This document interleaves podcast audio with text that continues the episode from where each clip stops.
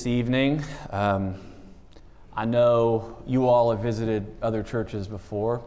And it's just a really cool thought to, to be able to worship with people you really don't know. Now, some of you I do know. Some of you I've met in, in other places. Some of you, uh, um, well, I went to college with you, and so that's great. And but for the most part, it, when we go to other places, what a blessing it is. And it, and it just speaks to the wisdom of God that He has set up the church where you can go across nations, you can go across states, you can go to all of these different places and immediately have a bond with one another because of that. Um, I'm also thankful for the attention y'all have given my wife. I know she would uh, very much like to be here. Um, due to her being sick and due to my one year old being sick as well, uh, that unfortunately is not able to happen. I'm thankful to the attention you've given uh, my kids. Uh, earlier, when, when you said their names, Charlie looks back at me and is like, whoa, as if she's gotten some huge shout out. So that, that's, that's pretty cool. Um, but no, it, has been such a, a wonderful time here uh, so far. I want to give a, a, special thank you to Bob and Cherry for, for uh, having us. Uh, it's been wonderful. My son is calmly sleeping in Cherry's arms, and that's a great thing. Um, go ahead and open up your Bibles to Acts chapter 2 if you're not already there. We're going to spend uh, pretty much all of our, all of our time there. Um, I like to listen to music a lot. Uh, I was listening to uh, an old uh, country artist that I like to listen to from time to time, Mr. Uh, Tom T. Hall. Well, he, has got a song. Uh, he's got a song called Me and Jesus. And uh, the chorus of that, of that song goes like this It says, Me and Jesus got a good thing going. Me and Jesus got it all worked out. Me and Jesus got a good thing going. We don't need anybody to tell us what it's all about. Maybe you, you recognize that song. I, I remember listening to that in the car and immediately thinking, whoa, that's, that's an interesting thought right there. Because this song was written back in 1972, and yet I've had conversations with people about that very thing. What does that relationship with Jesus actually look like? Is it just me and Jesus? I, I think he, he, is, he is talking about something that a lot of people uh, within the last couple years have really been tested on is what does that look like?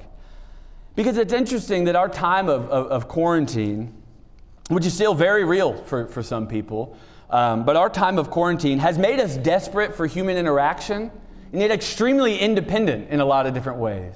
And so, what do we, what do, we do with that? Well, unfortunately, attendance numbers uh, in churches across the nation still haven't recovered since 2019 and it's obvious as to why right? I mean there's been a there's been a health crisis and i don't i don't want to diminish that. Please don't misunderstand me. There are, there are legitimate reasons why people can't be here today but i don't think i'm too far off in saying that some people have used that as an excuse uh, to keep things just me and jesus uh, to, to make sure that nobody tells me what that relationship is supposed to be like that nobody tells me what it's all about. I think people have used that mentality to really do these mental gymnastics and re explaining what the church is and re explaining what fellowship is. Well, what I, what I hope to do tonight is take a look at Acts chapter 2. Uh, we're going to observe three different things in Acts chapter 2. We're, we're going to observe uh, who it was that was converted. We're going to briefly look at what it was that converted them, this message of conversion. And we're going to spend the majority of our time with the fruits of conversion, what they actually did after having been converted. Because I think what we'll see is that the earliest church definitely did see themselves as Christians who were devoting their life to Jesus.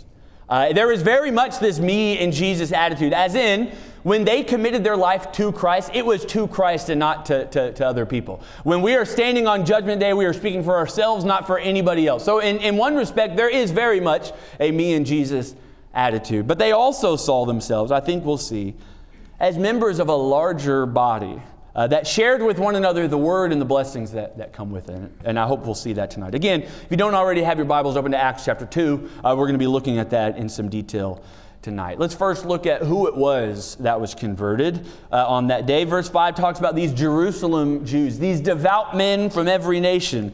Uh, they were de- devout enough men that they had come from a long way. You can look at Acts 2 and look at all the different places that they had come from. They had come from a long way. Why? Well, for a religious purpose. They were there to partake in the feast of Pentecost. And considering the distances they traveled, it should come as no surprise that they spoke different languages. And this is shown when the apostles were speaking in tongues, when they were speaking in other languages. They step back and think, whoa, how do these guys know this language? I mean, we're, we're far away. How do they know the languages that we're speaking? So they, they spoke different languages. Um, they knew the law, the prophets, and the Psalms. I mean, this should uh, go without saying, considering they are devout men. But Peter quotes from uh, the law and the Psalms, he, he, he, quotes from the prophets. And they don't seem to be confused by that. They understood uh, these things that he was talking about. And it's clear that they knew Jesus. Now, some of them uh, perhaps just knew who he was. They, uh, you know, rumor had it of, of who this guy from Nazareth was. But it's made pretty clear that some of them knew Jesus very intimately, to the point where they were responsible for his death. So, what we have here are pretty devout men who came from all over uh, the known world, who, who spoke these different languages, who knew the law and the prophets, and they knew who Jesus was. So when Peter gets up to talk, he's got a pretty good uh, group of people that he's speaking to. So let's go ahead and take a look at what it was that he actually said when he was speaking to them. Peter first opens up uh, by kind of explaining these crazy uh, prophetic events that had just transpired, right? He goes back to Joel and he explains that this was supposed to happen and he talks uh, a good amount about that. But then he gets into what he actually wants to talk to or, or talk about. He talks about Jesus. Anyone who has been converted to Christ has heard about Jesus, and they haven't actually been converted to Christ if Jesus has not been preached to them. And that's what he does. He, he first lays out who Jesus the man was. He talks about uh, the one from Nazareth. He talks about how he was the one who did these miracles, these signs, and these wonders. But then he makes a very important point, especially to this audience that he's talking to. He connects, he connects the fact that this was this, this man from Nazareth who did these miracles, signs, and wonders, but he is also the Christ. He's the fulfillment of the promise. He, he's the fulfillment of Psalm 16, of Psalm 110. He is the one who's above David, the one who did not see decay, the one who is raised from the dead. He makes it very clear that this Jesus is also the Christ. And that's an important thing. And he says in uh, chapter 2 and verse 36 God made this Jesus both Lord and Christ. First thing that we see Peter do is he preaches Christ to them. Again, everyone who has been converted has heard and now believes in Jesus being the Christ, the one who is raised from the dead.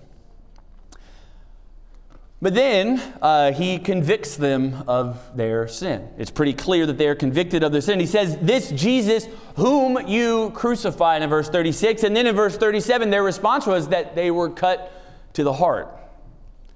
Now, in order for us to be converted to anything, we have to be convicted of something. I mean, it could be something pretty trivial like uh, your favorite restaurant. If you decide to change that somehow, you have to be convicted of something, right? Or maybe it's like a favorite, I don't know, sports team or something like that. Maybe you have a, a, a, favorite sports team. Let's say I tried to convince what I would believe you all are, Alabama fans, and I would try to convince you all to no longer be Alabama fans, but actually to be a University of Georgia fan. Let's say I tried to do that, however fruitless that endeavor might be.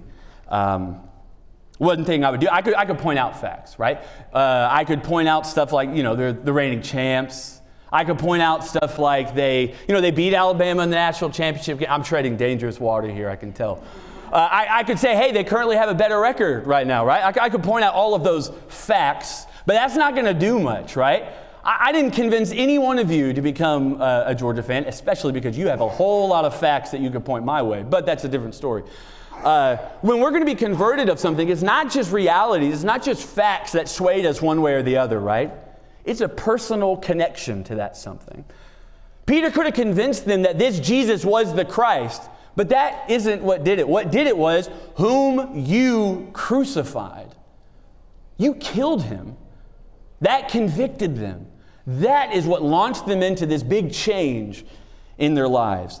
And for us, though we have not killed the Christ in the way that they have, it's extremely important that we see our sins as the whole reason why he was in that situation in the, per- in the first place. The whole reason why this sacrifice was necessary was because of our sins. They were convicted of their sins. And, when, and, and, and beyond that, They knew that that sin ruined their standing with God. They were convinced that they were not right with God, and perhaps out of fear, they asked men and brethren, What shall we do? Because they knew the law, right? We've already stated that. They knew the law, the prophets. They knew that the killing of an innocent man demanded justice. But they didn't just kill some innocent man, they killed the Christ. And so, again, perhaps out of fear, they're asking, what do we do? What, how can we escape this? And praise be to God that there was an answer to that. He says, repent. Don't do these things anymore, right?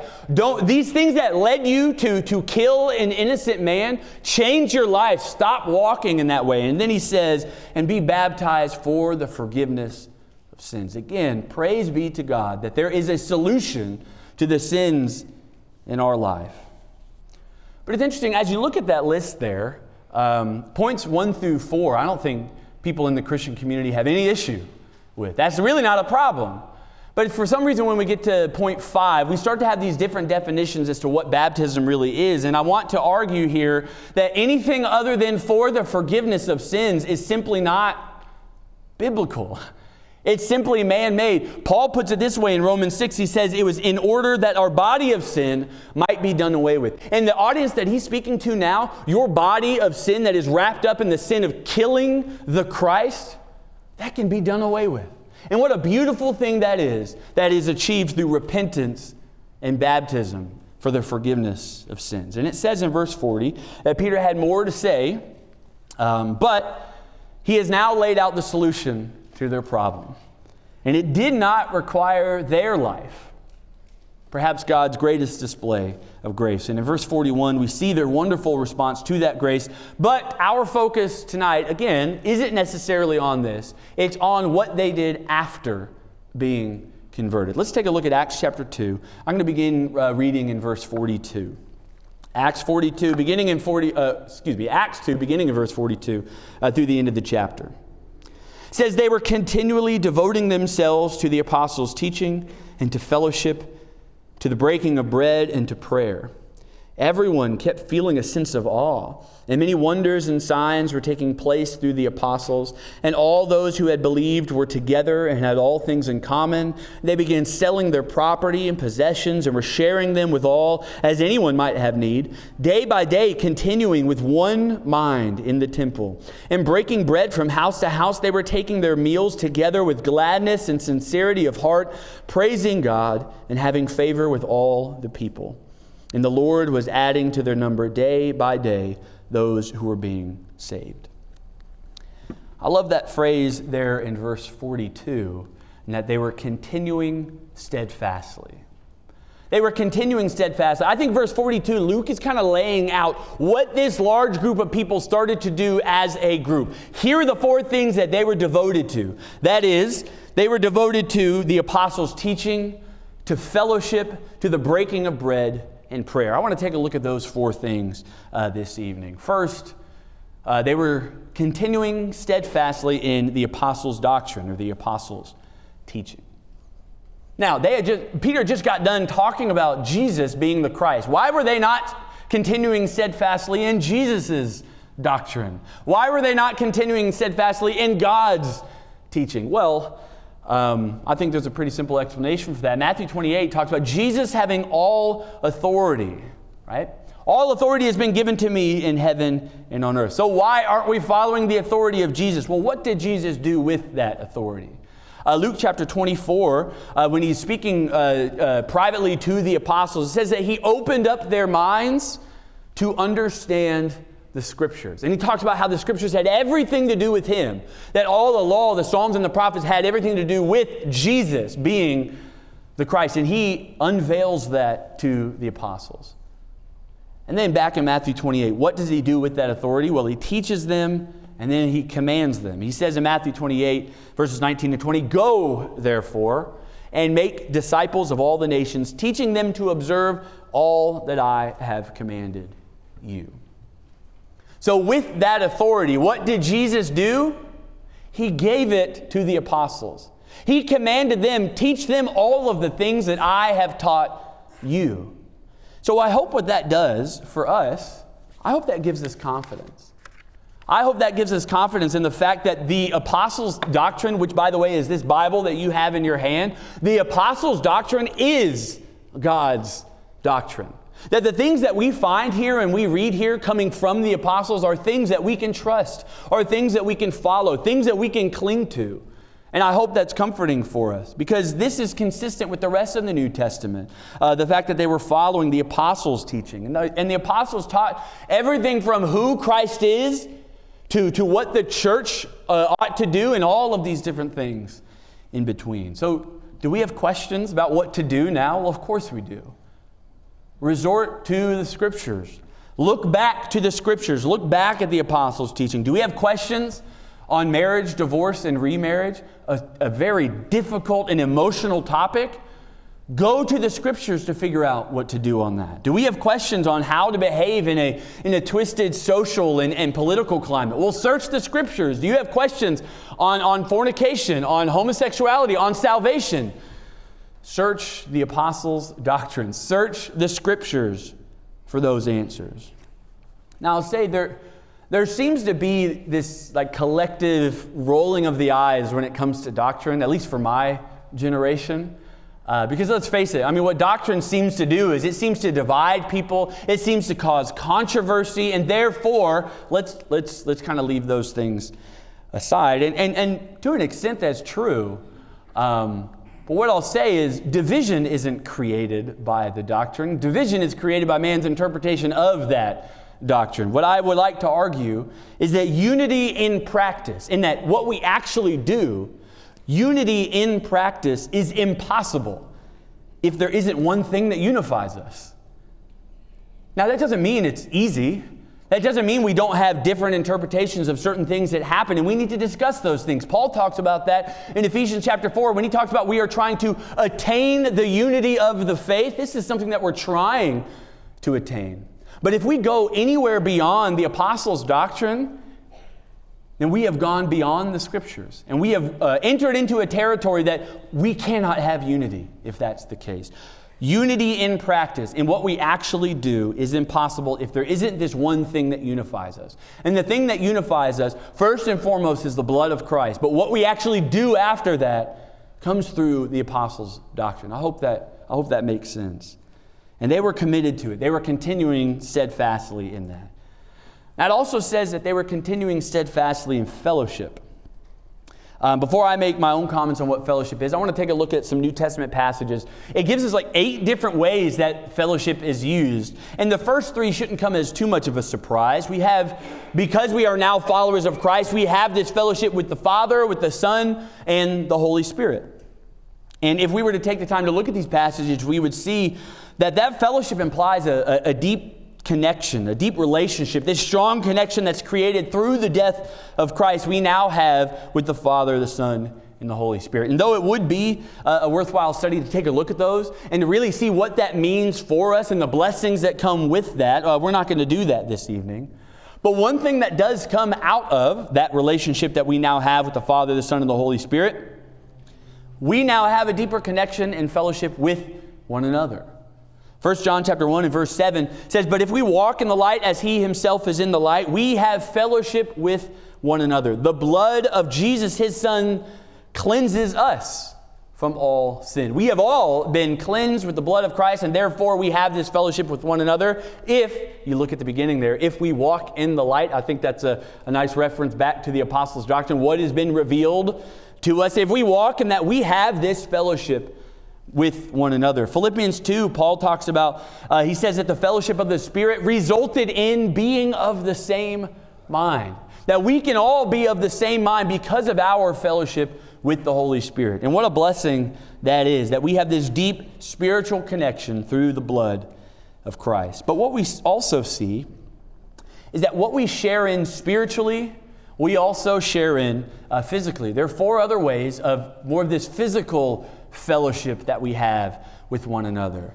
Paul talks about in Philippians chapter 1 and verse 5 this fellowship in the gospel. It says, in view of your participation in the gospel from the first day until now. That word participation is the same Greek word for fellowship.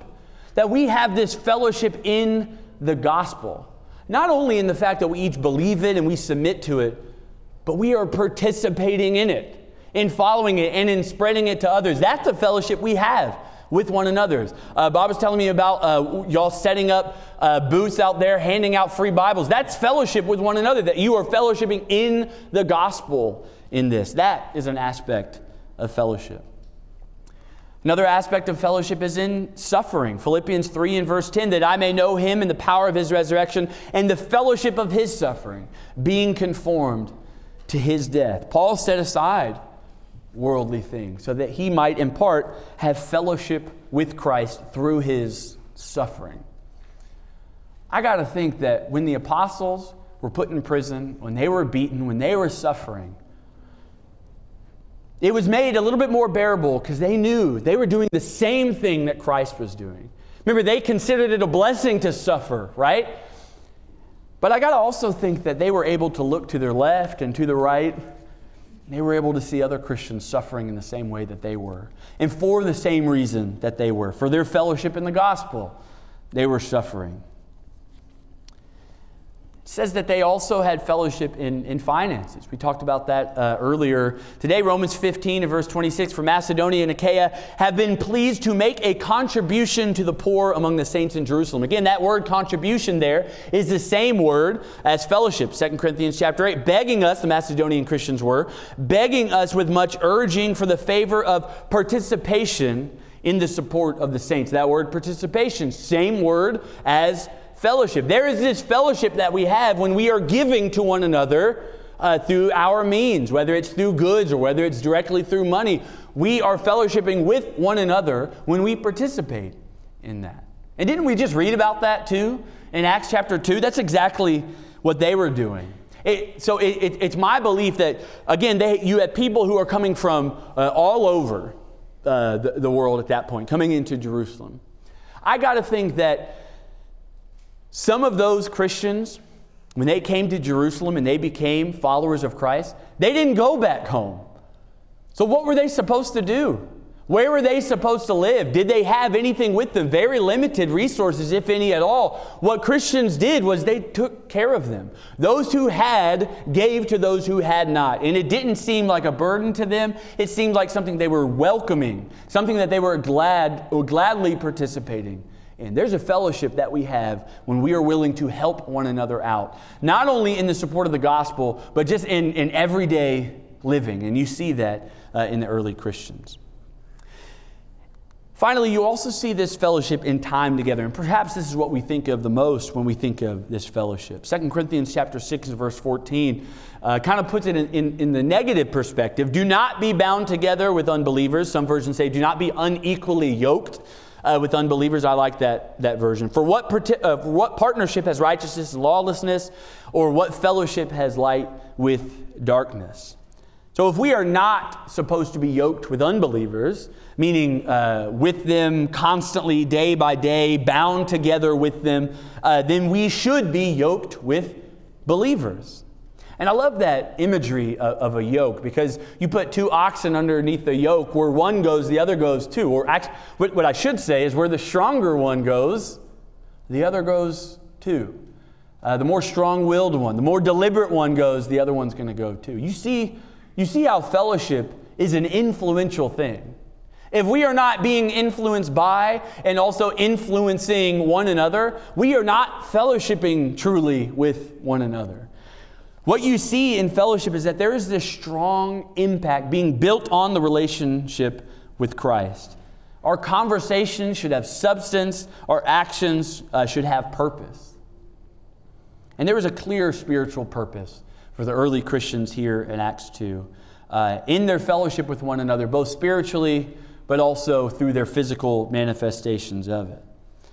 And the earliest church was devoted to this new connection that they had with the Father, Holy Spirit, uh, with the Son, and with one another, but they also showed it through their giving, uh, spreading of the gospel, through their suffering, their finances, and their time spent together. You see that there is no me and Jesus attitude with the earliest church.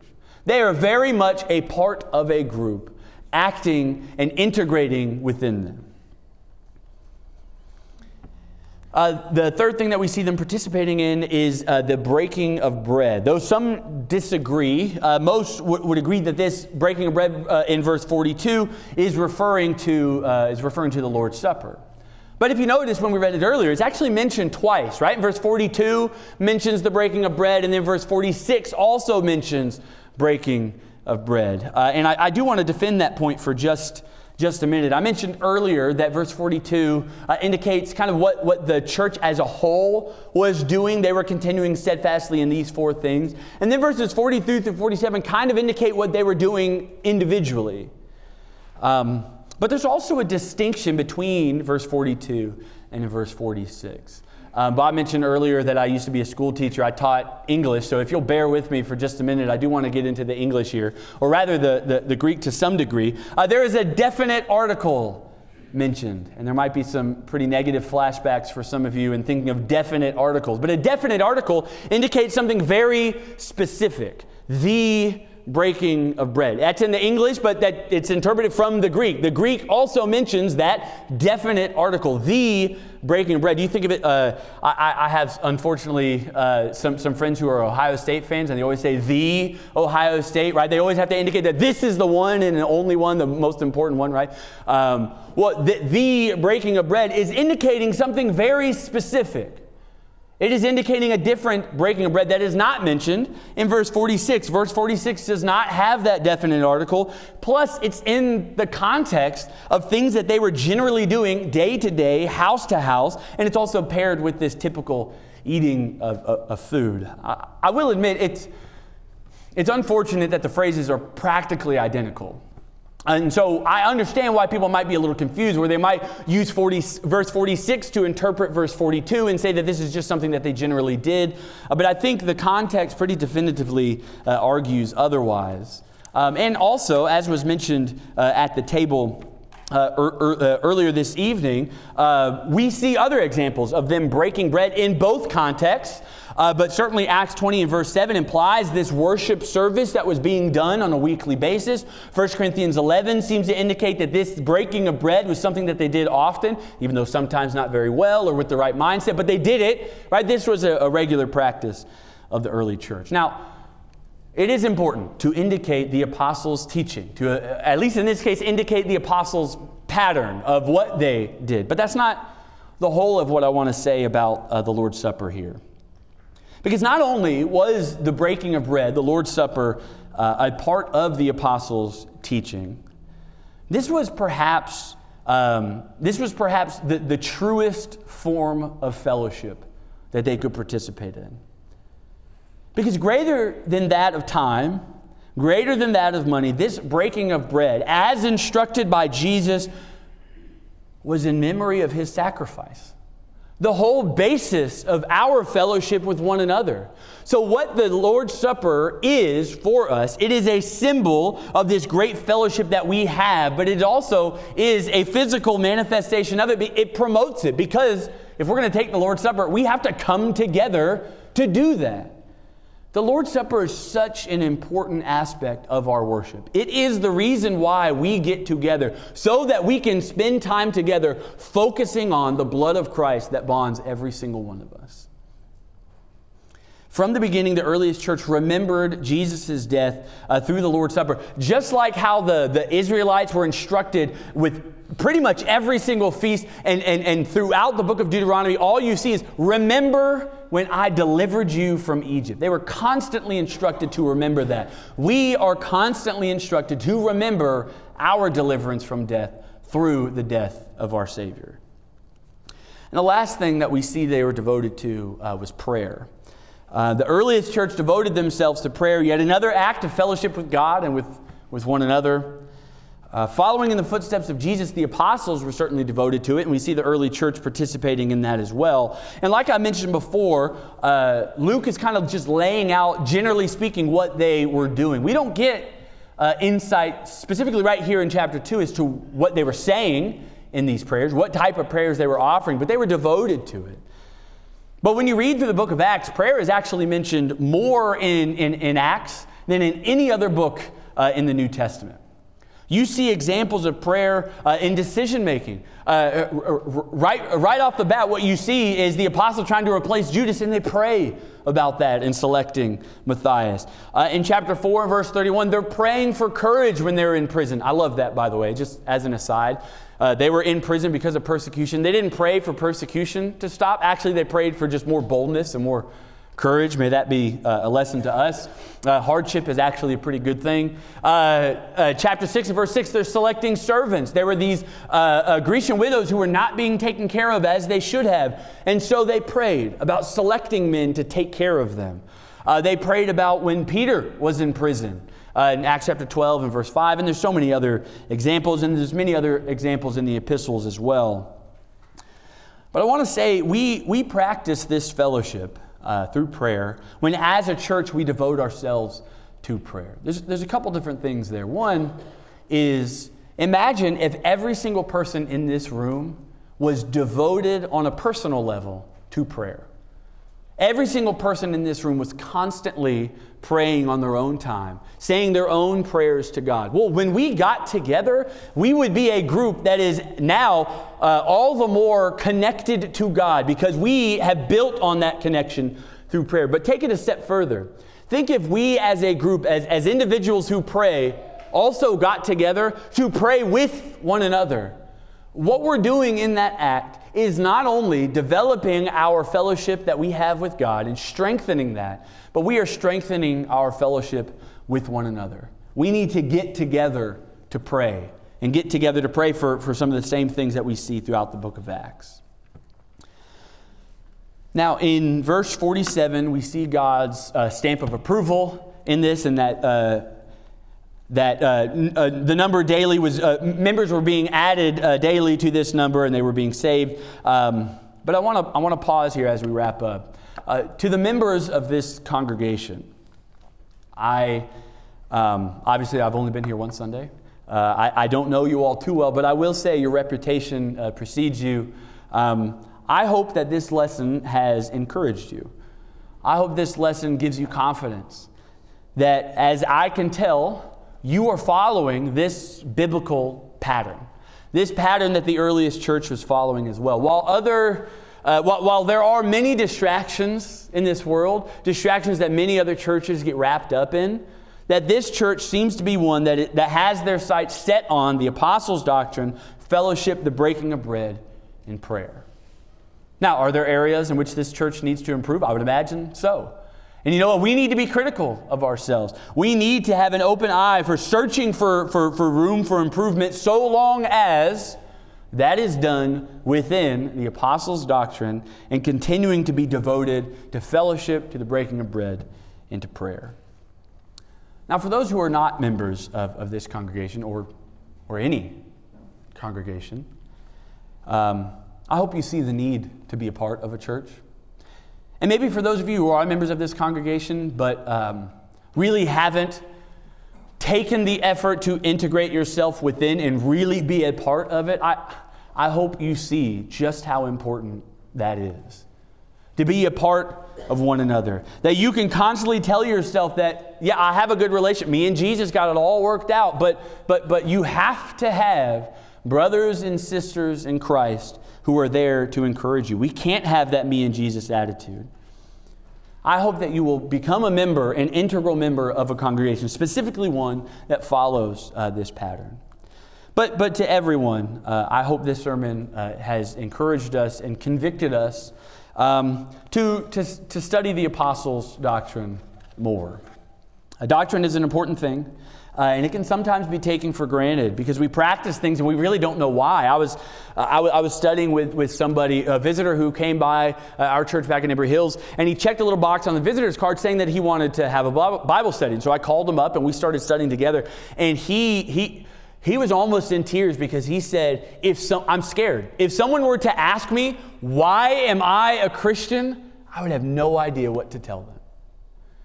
I hope that I hope that's not you. I hope that you know very well why you are a Christian. But even beyond that, I hope you know very well why we have done some of the strange things that we have done tonight.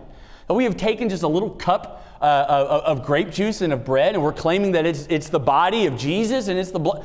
I hope you understand why you're doing that. And, under, and studying God's doctrine uh, can help us understand that. And that'll strengthen us, but it'll also help us defend ourselves in the way that uh, Peter uh, talks about it in 1 Peter chapter 3, that we are, we are giving a defense when we are challenged. And I hope this lesson encourages you to do that. And I hope this lesson encourages us to, to fellowship more and not, and not just hang out.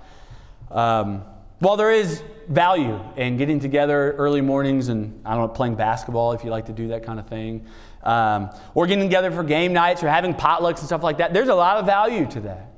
But if our time built around spiritual things doesn't outweigh the time spent uh, uh, uh, uh around physical things, around non spiritual things, that, that's a problem. There needs to be, it doesn't need to be balanced. It needs to far, the, our, our spiritual things need to far outweigh the other. That's what fellowship is truly centered around uh, based on what we've seen uh, tonight. I hope this lesson encourages you to value the communion more, our Lord's Supper, because it's not only just a part of the Apostles' doctrine, it is a necessity for us to constantly think about the blood of Jesus and what that accomplishes in us and the bond that we have with one another because of it. And I hope this encourages us to, to pray more. Not just individually, that's a good thing, but to pray as a congregation more because the benefit is not just between us and God, but it can be between us and each other. Um, I hope you've been, been encouraged. If you're not a, a Christian, um, we have a, a, a, tradition to offer an invitation, I think a good tradition, to offer an invitation for those to become a Christian. Um, again, facts aren't going to convict you necessarily. Aren't, uh, facts aren't going to make you follow Jesus. People can say that they have logically come to some conclusion, and, for, and to an extent, that's a very important thing. But there is an emotional appeal. There is something there that needs to convict you of your sins. If you have been convicted of your sins tonight, like the audience in Acts 2, I hope you see that God has given you a way out. If those people who killed the Christ were not held accountable in that very moment for their deed, you have an opportunity too to come to Christ. Uh, to, to have your sins washed away if you believe in Him, if you repent, if you're baptized, and you commit your life to Him. But perhaps you have just gone away from that. You really haven't been a part of this body, perhaps, as you feel like, like you should. You haven't devoted your life to God. God is patient. God is patient with us. God has sustained this earth, which what maybe even, is even more impressive than the fact that God created the earth, the fact that He keeps it going. Why? So that we can come to Him. If you need any of this invitation, I, I pray that you'll come forward now while we stand and while we sing.